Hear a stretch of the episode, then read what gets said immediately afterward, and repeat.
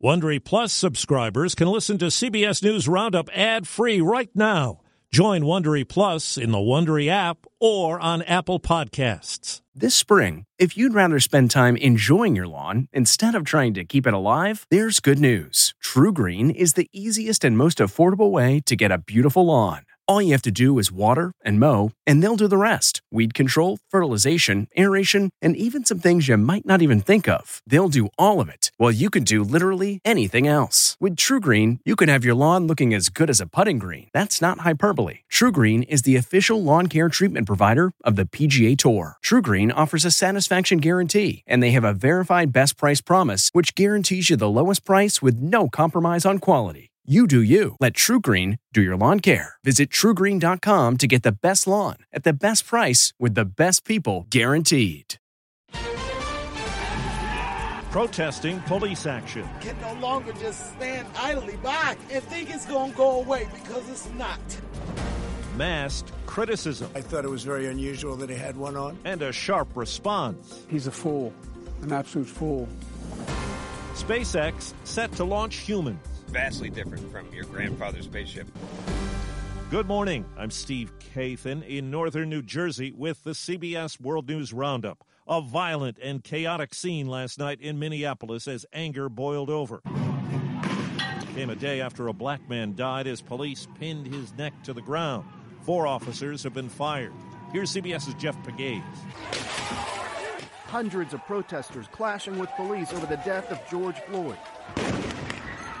Tear gas and smoke filled the air, with some officers using rubber bullets to break up the growing crowd.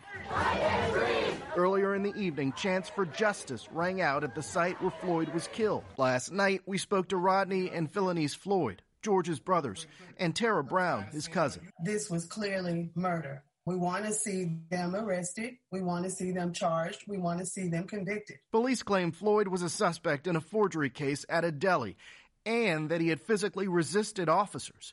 But new surveillance video obtained by CBS News from a restaurant nearby shows officers calmly detaining him. From coast to coast, CBS's David Begnaud tells us a new way of life in the midst of the coronavirus pandemic is taking shape. With the proper safety measures, we can now go back into all stores.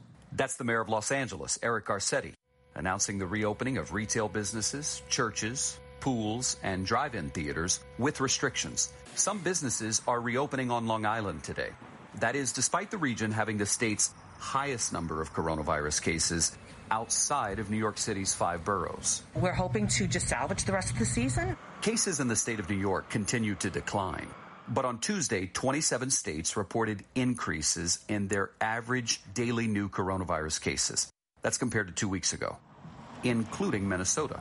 That is where the statewide number of COVID 19 patients in intensive care hit a new high. A new survey finds only about half of all Americans would get a COVID 19 vaccine if researchers come up with one. 31% say they're not sure. One in five tell the AP NORC survey they would not.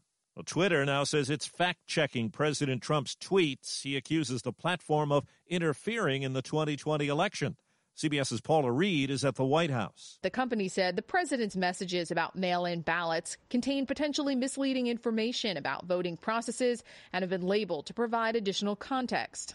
The social media company has been facing pressure after another unsubstantiated claim by the president, where he pushed a baseless conspiracy theory accusing cable news host and former Congressman Joe Scarborough of killing his former staff member, Lori Klausutis.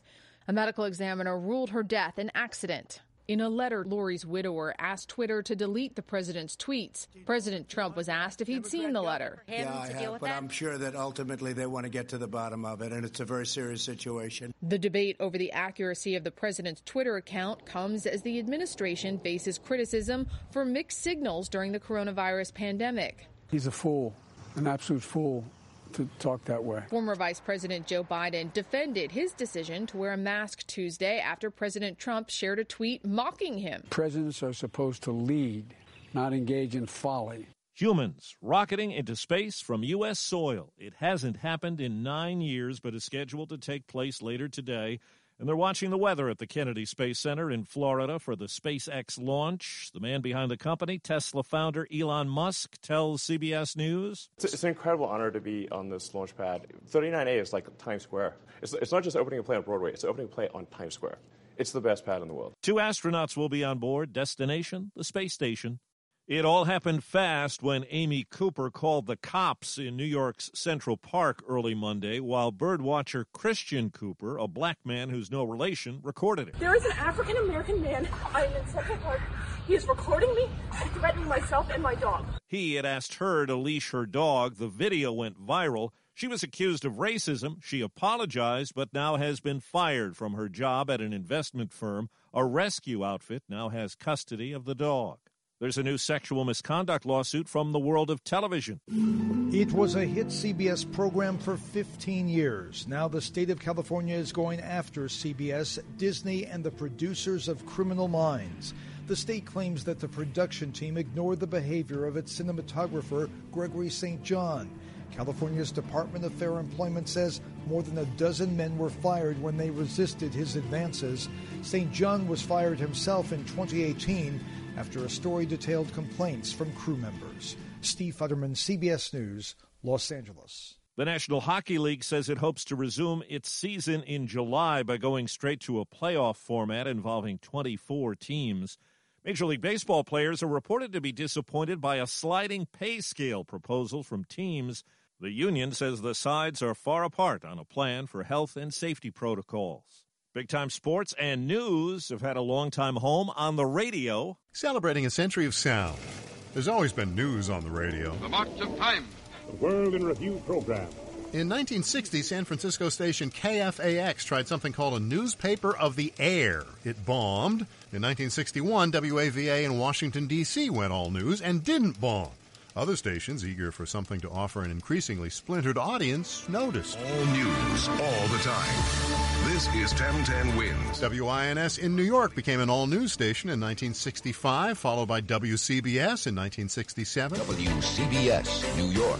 Programmers realized people wanted to listen to other people. Some stations went to an all talk format. Mutual Radio presents The Larry King Show. Others became all sports. Houston's sports leader, Sports Radio 610. Now, besides music, radio offered something else all the words in the world. Hi, on the phone, you're on the air. I'm addicted to your soothing voice every night. For CBS News and the National Press Club, I'm Sam Litzinger. Millions have been lucky to work from home during the pandemic. Will we be ready when the office reopens? About three in four employees are eager to return to the office 79% of men, 61% of women.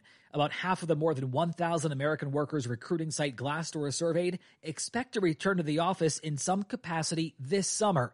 As for what's expected once back inside, more than half think their companies will require that masks and gloves be worn.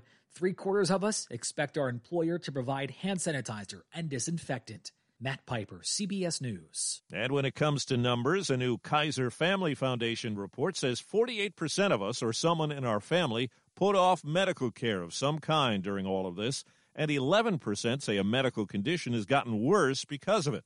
7 in 10 say they do plan to seek out the doctor once again over the next three months. That's the World News Roundup. I'm Steve Kathan, CBS News. If you like CBS News Roundup, you can listen early and ad-free right now by joining Wondery Plus in the Wondery app or on Apple Podcasts. Prime members can listen ad-free on Amazon Music. Before you go, tell us about yourself by filling out a short survey at wondery.com/survey. The Hargan women seem to have it all. From the outside looking in, we were blessed. My mom was amazing. But as detectives would soon learn, there was a lot going on inside the Hargan household. Ashley and I have been calling my mom and the house and Helen. Okay. No one's answering. 63 year old Pamela Hargan gunned down in her own home. Her youngest daughter, Helen, lay dead upstairs. Patrol, when they arrived, assumed or thought that there might have been a murder suicide. But for the detectives on the scene, there were things about the scene itself that were concerning to us on day one. Who would want to kill their mother and their little sister? There is no boogeyman here. It is exactly who we think it is. I'm Peter Van Sant from 48 Hours. This is Blood is Thicker The Hargan Family Killings. Listen to Blood is Thicker The Hargan Family Killings starting May 8th, wherever you get your podcasts. Behind every successful business is a story, and some of them might surprise you. Like how Chobani's first yogurt factory was discovered on a piece of junk mail, or how the founder of the multi million dollar cosmetics brand Drunk Elephant was told by everyone, including her own mother, that the name sounded like a dive bar. I'm Guy Raz, and on my show How I Built This, I talk to founders behind the world's biggest companies to learn the real stories of how they built them. In each episode, you'll hear entrepreneurs share moments of doubt and failure and talk about how they were able to overcome them on their way to the top. How I Built This is like a masterclass in innovation and creativity from the people who've done it all. Follow How I Built This wherever you get your podcasts. You can listen to How I Built This early and ad-free right now on Wondery Plus. For more deep dive and daily business content, listen to Wondery, the destination for business podcasts. With shows like How I Built This, Business Wars, and many more, Wondery means business.